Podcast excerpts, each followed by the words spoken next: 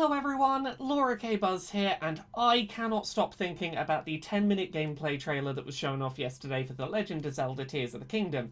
In particular, I can't stop thinking about the new fuse mechanic, where players can combine arrows, or weapons, or shields with items found around the world or in their inventory. And the thing is, we got a couple of examples in that 10 minutes of gameplay of combinations that are possible to get you know get the ideas flowing. You can put a keese eyeball on an arrow so it becomes a homing arrow because the eyeball can see. Uh, you could put ChuChu jelly on an arrow and now it's an elemental arrow. And i've been thinking about breath of the wild ever since. Because the thing is we already have a full list of every inventory item and weapon in the legend of zelda breath of the wild and i imagine most of those are going to return in Tears of the Kingdom. There'll, there'll be a bunch of new stuff we're not expecting, but that stuff's probably going to return. So, I pulled up a list of uh, all of the items and weapons in Breath of the Wild and started just having a think about what sort of combinations might be possible, uh, just thinking logically about what one thing might do when combined with something else. And this is not meant to be an exhaustive list or an accurate predictions piece, but I just wanted to like excitedly talk about some of the ideas that jumped to mind when I saw the mechanic, and maybe down in the comments you can tell me what combinations of things jump to mind for you, because I think this is a really neat mechanic. Starting with the really obvious ones, red, white, and yellow ChuChu jelly are obviously going to be used to apply elemental effects to basically anything you attach them to. We saw an example of white ChuChu jelly being applied to an arrow in the gameplay footage to make it into an ice arrow, Presumably, yellow ChuChu jelly will apply electrical effects, fire ChuChu jelly will apply fire effects. Presumably, you could attach that to a weapon as well, so you hit someone with it, it does that element type, or a shield, so when someone hits you, they take elemental damage.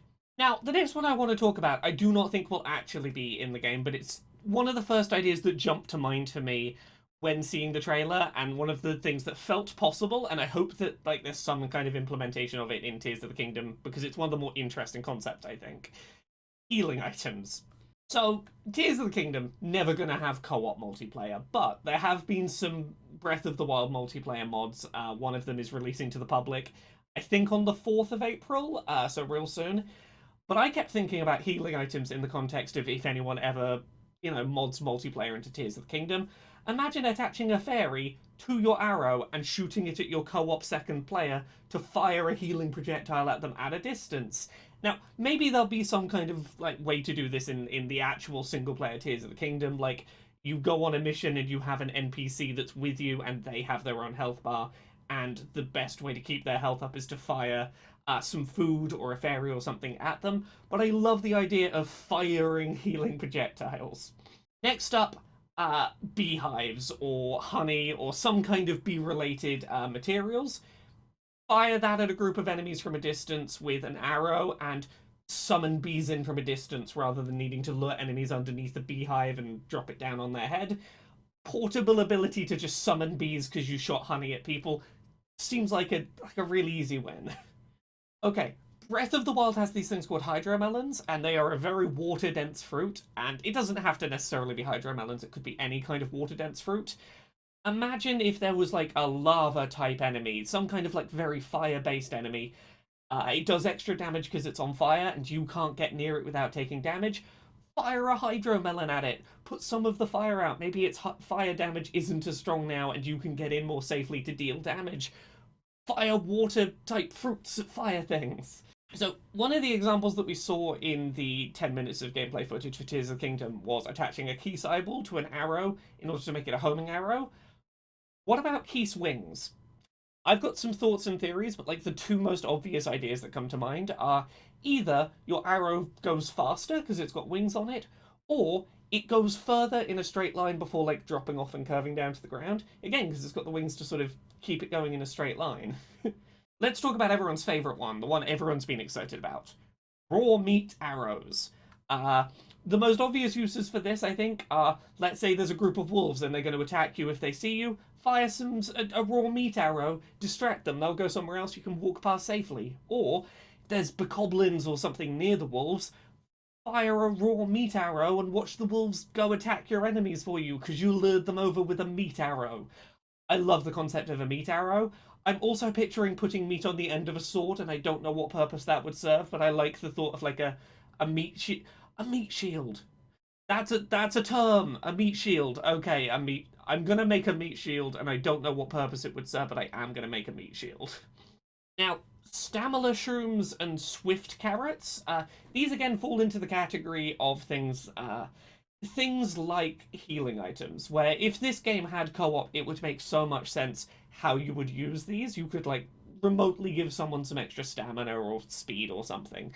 Um, same goes for like the carp that give you extra defense or whatever.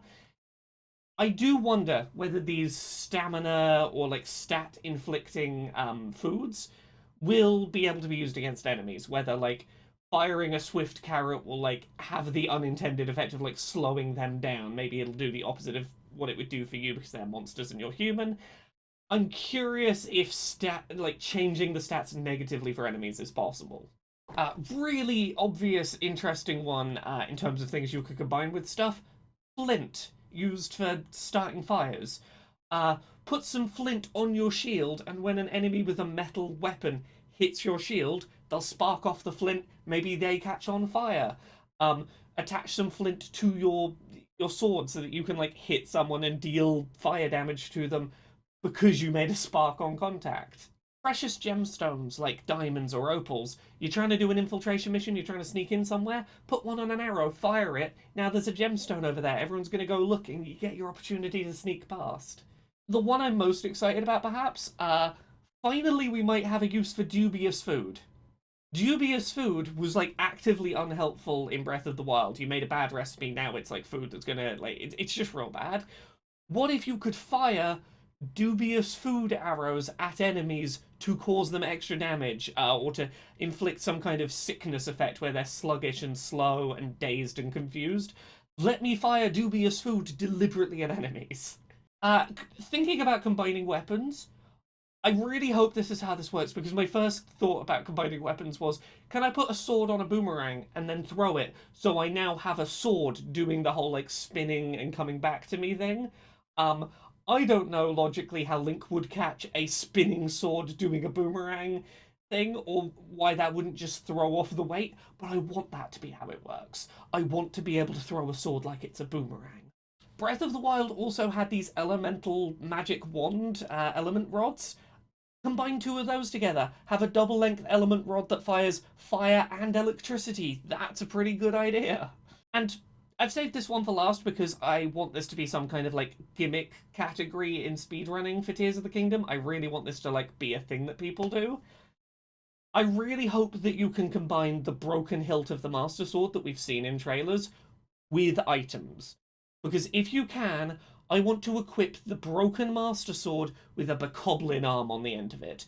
So I am wielding the Master Sword hilt with just a wiggling skeleton arm on the end of it. Because if so, that's what I'm going to beat the final boss of this game with, because that seems like the most overpowered weapon possible. As I said, I don't think this is in any way an exhaustive list of all the possible things that you could do by combining stuff from Breath of the Wild uh, with with the new fuse system from Tears of the Kingdom, and I'm not guaranteeing that any of these combinations would work or will work the way I'm suggesting them. But the fact that, like, since I watched that 10 minutes of footage yesterday, I've been cataloguing in my head every time I think of something that would be a cool combination, I think is a really big testament to how interesting of a mechanic set they have come up with here.